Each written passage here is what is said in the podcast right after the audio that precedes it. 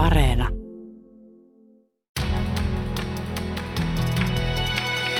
Kuuntelijaklubi. Ihmiskunnan historia on roihuava roskistulipalo. Ja koska kaikki meni pieleen, ketä voimme siitä syyttää? Onko edistyksemme ollut lopulta vain jatkuvaa marssia kohti entistä suurempaa kaaosta ja mielipahaa? Toki kansallisvaltioiden syntyminen, maanviljelyn kehittyminen, kivihiilen käyttö ja kielen kehittyminen ovat huimia edistysaskeleita, mutta onko ihmiskunnalle tullut marssimurtumia, kuten elintasosairaudet, ilmastonmuutos ja kuudes sukupuuttoaalto? Pieleen mennyt historia-podcast käy läpi ihmiskunnan perisyntejä. Miksi ja milloin ihmislajin polku lähti väärään suuntaan ja alkoi mennä niin sanotusti päin peetä, kysyy toimittaja Jussi Nygreen. Ensimmäisen jakson perisynti on ihmisen muutto kylmään ja ankeaan Pohjolaan, jossa ihminen elää sääolosuhteiden ja valottomuuden kidutuksen keskellä lähes koko vuoden. Toimittaja Jussi Nygreen ja arkeologit Johanna Seppä ja Mikael Manninen selvittävät, onko muuttoliike pohjoiseen ihmiskunnan suurin virhe. Tässä esimerkissä kuulemme, ettei ihminen ainakaan ilman tulentekotaitoa olisi selvinnyt yhtään minnekään. Isot ihmisapinat kehittyivät Afrikan sademetsissä, joten mitä ihmettä me teemme täällä pohjoisessa? Kehomme ei edelleenkään ole sopeutunut kylmään ilmastoon, kärsimme kaamosmasennuksesta – ja D-vitamiinia pitää ottaa pillerimuodossa. Kuten kaikki liian hyvin tietävät, täällä Pohjolassa on pimeää melkein koko vuoden, kylmä kesälläkin ja kasvukausi onnettoman lyhyt. Miksi ihmiset muuttivat Pohjolaan? Ja miten he selvisivät kylmässä ja pimeässä?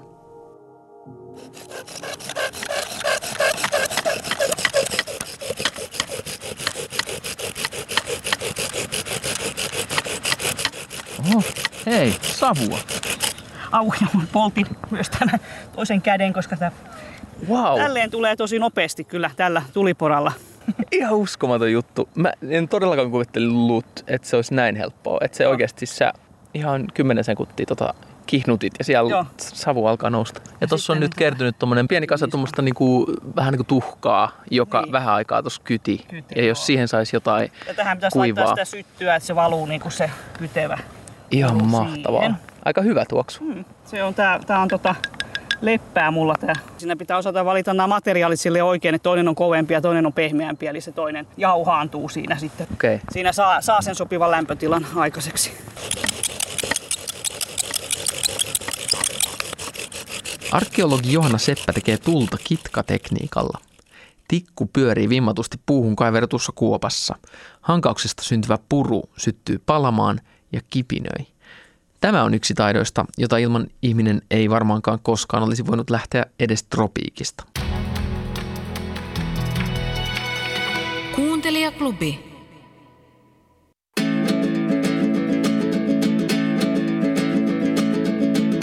Tommi Liimatta, suuri selkkuteoria. Tommi Liimatan suuri serkkuteoria on antologiamuotoinen radiosarja, joka tutkailee maailmaa korvat edellä tunnin kerrallaan. Mikäli sarja ei ole sinulle aiemmin tuttu, nyt on hyvä hetki hypätä kelkkaan, kun sarja on palannut uusin jaksoin. Mukana on paljon asiaa, ripausfiktiota sekä sopivasti kerronnallista hehkutusjäännöstä. Tyyli vaihtelee pseudodokumentista radiomonologeihin ja siitä ties mihin muuhun. Jos pidät Tommi liimattamaisesta perspektiivistä katsoa asioita, pidät varmasti myös tästä. Tässä näytejaksosta näin pääset eroon joulupukista.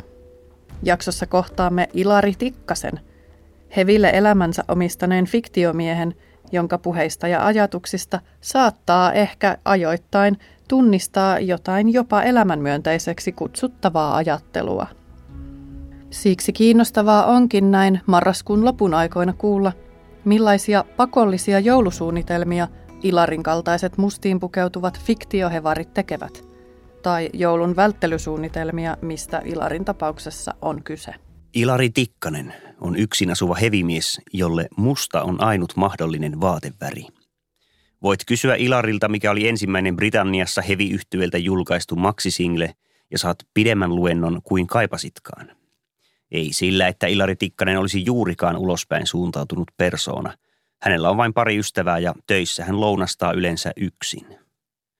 Mutta Ilarissa on tietty liipasin, jota painamalla puhe vain alkaa pulputa, eikä ole heti katketakseen.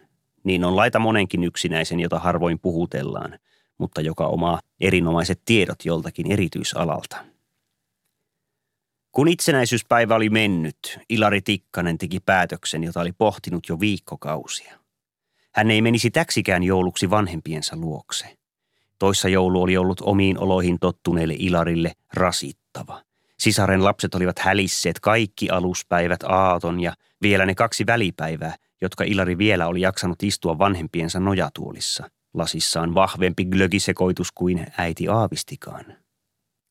Kun Ilari oli kumonnut sellaisia kitaansa neljä, hän sentään käsitti, että päivällispöydässä kannatti olla liikoja lavertelematta. Kieli tuntui jo paksulta. Ei ole totta se sanonta, että kielen kannat löystyvät. Ei se voiteluainetta ole, vaan jäykistää leuat. Ei ollut oikein esiintyä lapsijoulussa silmät harittaen. Se oli väärin. Sen Ilari hyvin tiesi.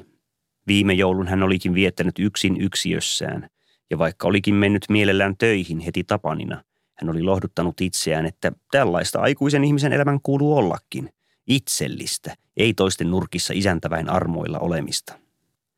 Niinpä Ilari nyt soitti äidilleen ja valehteli olevansa kaikki joulunpyhät töissä. Miten käy, kun Ilari päättää viettää joulua kaikkien hevilevyjensä keskellä alle 34 yksiössä? Mutta yhtäkkiä kokeekin yksinäisyyttä ja päättää, että haluaa sittenkin tilata itselleen seuralaisen aatoksi kotiin. Jouluna jopa paatunut hevari voi tuntea kirkkaammin toisen ihmisen läsnäolon puutteen. Mikä puuttui, Ilari mietti aaton aattona. Jääkaapissa oli ruokaa ja juotavaa, DVD-hyllyssä puolikas pullo viskiä. Hän oli pessyt kylpyhuoneen, joka oli niin pieni, että se ei ansainnut kylpyhuoneen nimeä, mutta kyllä siellä suihkunnalla mahtui seisomaan, joskaan ei kumartumaan, jos saippua lipsahti otteesta. Lahjat itselle makasivat ikkunan alla sievänä kasana jakkaralle asetetun hyasintin vieressä. Ilari ymmärsi myös asetelmien sommittelun päälle ja mikä ihme se oli. Hän oli tuijottanut metallilevyjen kansikuvia lapsesta saakka. Ja eivät ne aivot ruokavadille itsestään Iron Maidenin ruokasalikuvaan olleet ilmestyneet. Joku tarpeistonhoitaja ne sinne oli asetellut, sommitellut oikein, että aivot varmasti osuisivat katsojan silmään. Hyasintti oli Ilarin joulukuusi, huoneen keskipiste, joka levitti ympärilleen tuoksua, joka oli erehtymättömästi joulun tuoksu. Jokin puuttuu, Ilari mietti, ja pani mietteissään soimaan raskasta joulua albumin, jossa metalliköriläät ärisivät tuttuja joulusävelmiä säröpuuron ja rumpumäiskeen säestyksellä. Kolmannen heviversion kohdalla Ilari havahtui. Nyt hän tiesi, mikä puuttui. Ilman sitä hänen yksinäinen joulunsa ei ollut täydellinen. Eikä sitten hänen joulunsa olisi enää tyystin yksinäinenkään. Ilarin joulusta puuttui joulupukki. Hän lähti saman tien lähikauppaan, jonka tuulikaapissa muisti nähneensä joulupukkien puhelinnumeroita. Hän otti ilmoituksista valokuvan, palasi yksiönsä, kirjoitti numerot ylös ja alkoi soitella. Tulisitko minulle joulupukiksi? tai siis meille, Ilari korjasi, hän ei heti alkajaisiksi halunnut vahvistaa mielikuvaa, joka piti paikkansa. Tässä osoitteessa ei pukin saapuessa kuuluisi pienten jalkojen tepsutus. Kuuntele Areenasta loppuun suuren serkkuteorian jakso, näin pääset eroon joulupukista, jos haluat tietää, miten Ilarin jouluaatto jatkuu ja saako hän tilattua pukin seuralaisekseen. Kuuntelijaklubi.